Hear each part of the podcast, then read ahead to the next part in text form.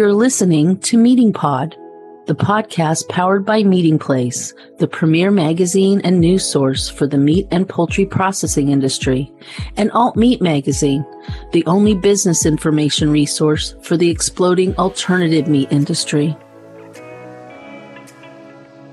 Hi, I'm Lisa Keefe, editor in chief of Meating Place and Alt Meat.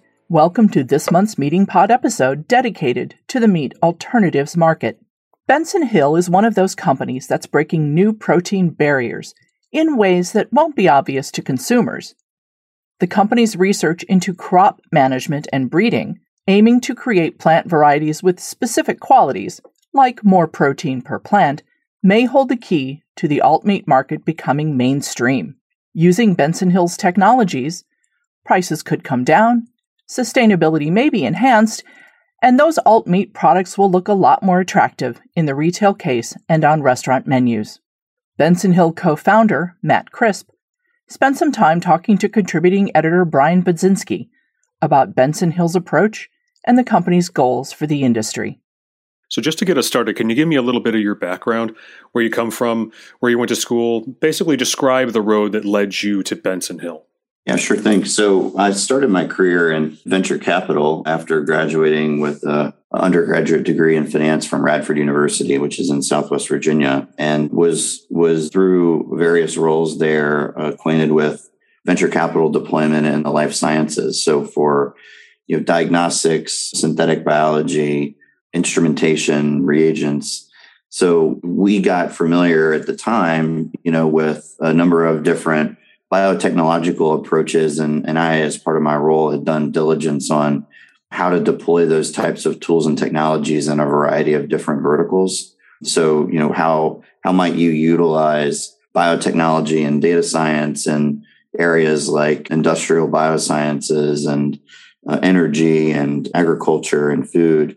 And I became really passionate after doing some of that work in food and ag because you you realize pretty quickly that there is a real gap of innovation and I decided about 10 years ago to more, a little more than that to leave the venture world and, and actually take an operating position in what was then a division of a portfolio company that we that we owned and had an opportunity to build a team around agricultural biotechnology. And then a couple years after that, co-founded Benson Hill. So the heart of your operation is your crop OS system. Could you give me a sort of 5,000 foot view of what the system is and then drill down to its specific impact on the crops that you're working with, such as soy and yellow pea?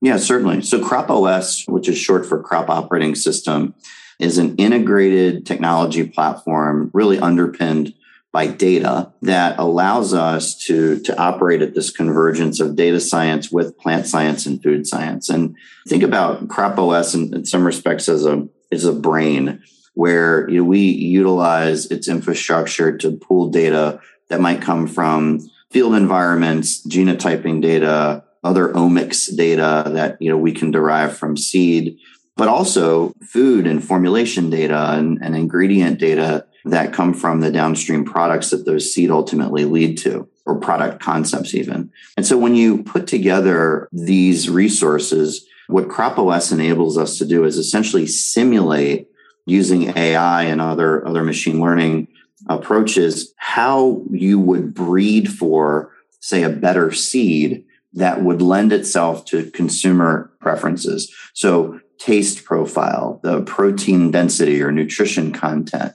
the oil profile, the how does it grow also so that it can satisfy the needs of a farmer, that it can yield, you know, in a commercially viable manner on the farm. And so there's data that inform all of those outcomes. And then when you amalgamate that into a into a system like Crop OS, you know, we're able to garner really unique insights and then ultimately create a plan to develop products much faster and for less cost than we'd otherwise be able to develop. And, and it all it all really gets back to the seed because that seed is the vessel through which, of course, we create these food and ingredients that we ultimately sell.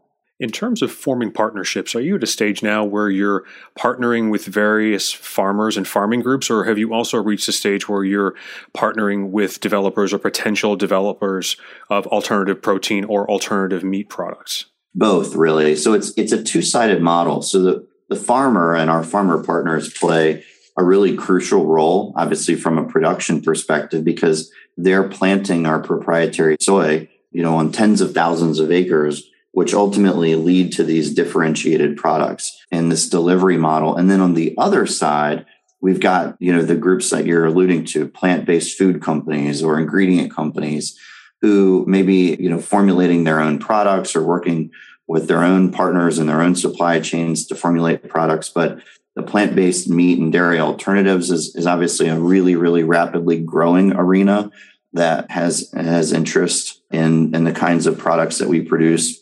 non-GMO, more sustainable, ultimately more affordable ingredient solutions that, that can help drive this movement. We sometimes say that Benson Hill is the picks and shovels of this movement because there's dozens or hundreds of these brands out there. And our intent is to supply many of them with the ingredient solutions that help advance this plant based protein movement. So you're tackling two segments simultaneously the ingredient side and the fresh side. How do these two segments diverge from one another and where do they come together? So the, you're right. I mean, in, in 2021, you know, we project revenues of $127 million, and that's roughly split between the fresh segment and our ingredient segment.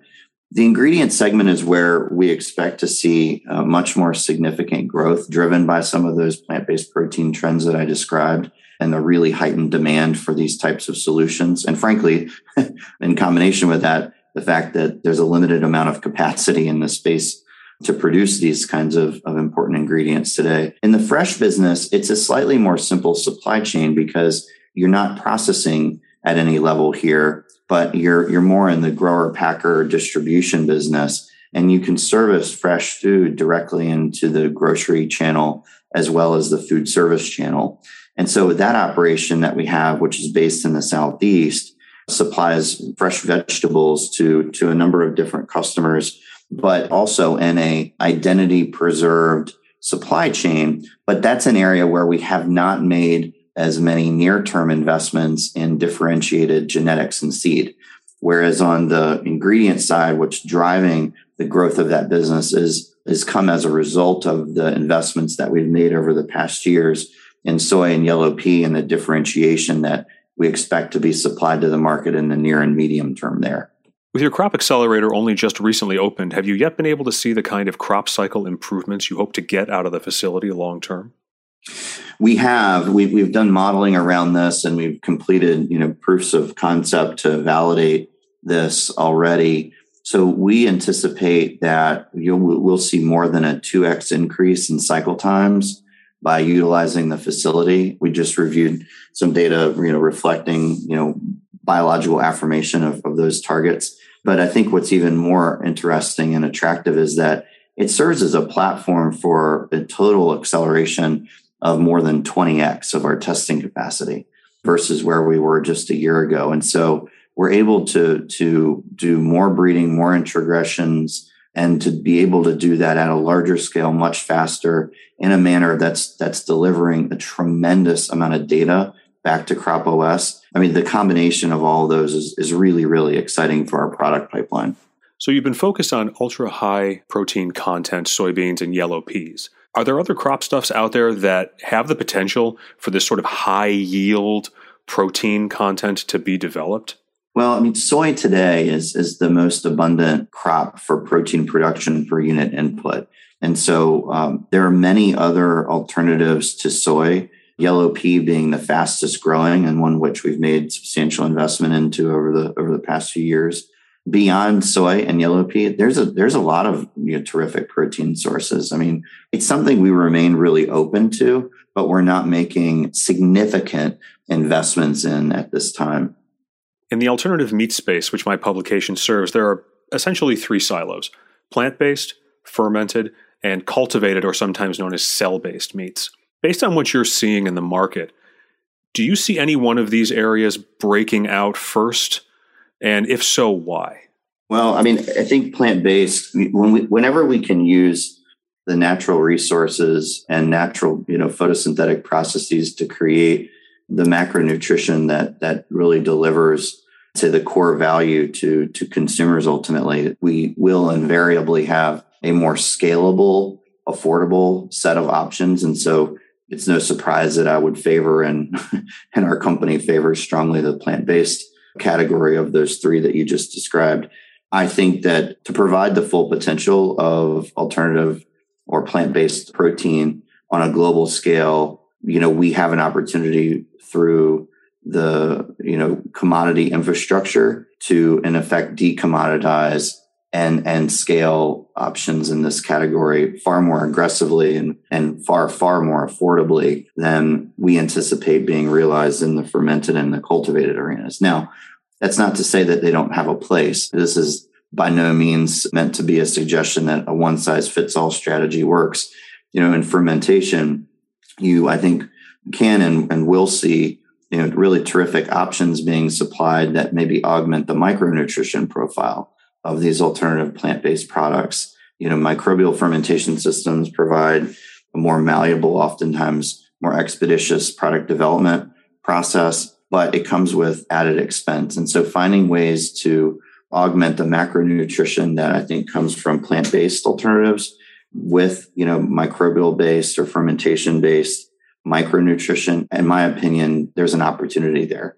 Cultivated as a category, again, my personal opinion is that may have a, a place in the market, but I would expect that for the foreseeable future, it would it would be restricted to the I'm going to call it super premium category because you know just the the gross cost of of providing these types of solutions and I'm not even talking about scale I'm I'm talking about providing it really at any scale is just extremely high. You know, these fermentation and cultivated meat systems require feedstock and that feedstock's got to be supplied, grown, harvested, supplied.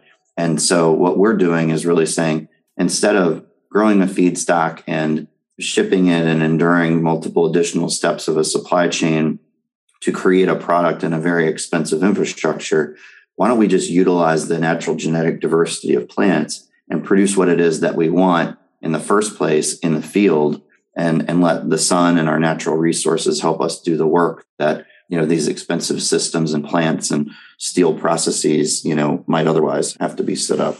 Other than taste price parity is the biggest sticking point when it comes to wide scale adoption of plant-based meat alternatives.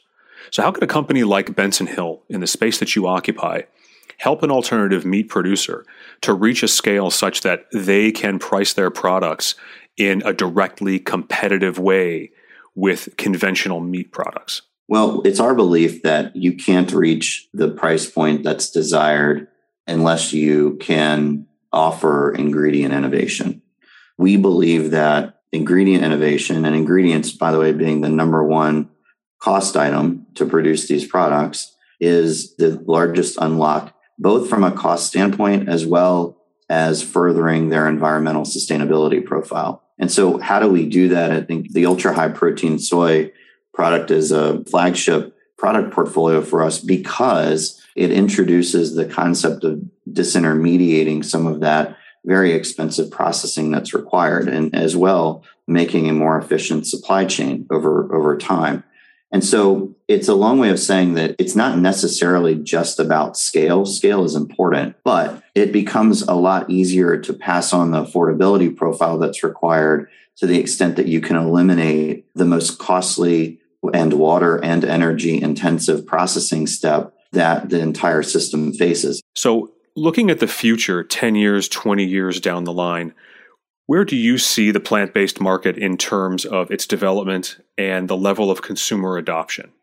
Well, you know, as you look across at market research, you, you know, you'll you'll see numbers that range anywhere from 5% to 25% of penetration into the, the current animal protein based market we frequently cite some market research indicating that the plant-based meat alternatives category on a global basis will be 140 billion dollars by the by the end of the decade.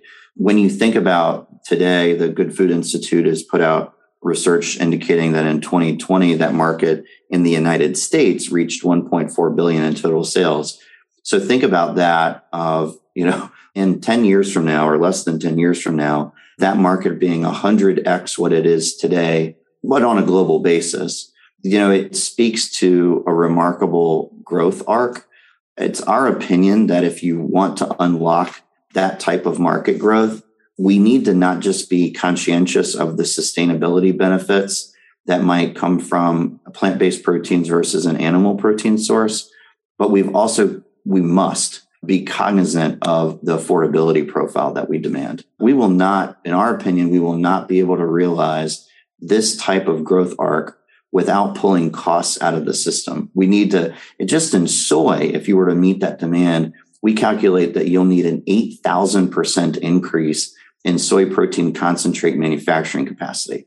I mean, that's ridiculous. Like, why would you, why would you want to build all of that if we can just look to nature to help supply the ingredient, a more whole ingredient solution and that ultimately obviates the need to go do that. And so we've got to bring innovation to this. Innovation is deflationary by nature. It will allow us to realize the magnitude of growth that's projected. And, and we're very, very optimistic about, about achieving that growth curve. But we as a, as a market and as stakeholders and consumers, you know, across the, the food value chain, you know, we've got to realize that innovation is a crucial component of this, this outcome. Benson Hill is tilling new ground in the quest for better, more affordable alt meats. Our thanks to Matt Crisp for giving us a peek into how the company does what it does. You can read more about Benson Hill in the February print issue of Alt Meat magazine. To subscribe and to get access to all of our other content about the industry, go to our website at alt-meat.net. Thanks for spending time with Meating Pod today. Remember to tune in on Mondays and get the inside track on the people and processes that power the protein supply. Be sure to subscribe to Meating Pod on Spotify, Apple Podcasts, or wherever you get your podcasts. And follow Meating Place and Alt Meat magazines on social media or visit our websites at meatingplace.com and alt-meat.net.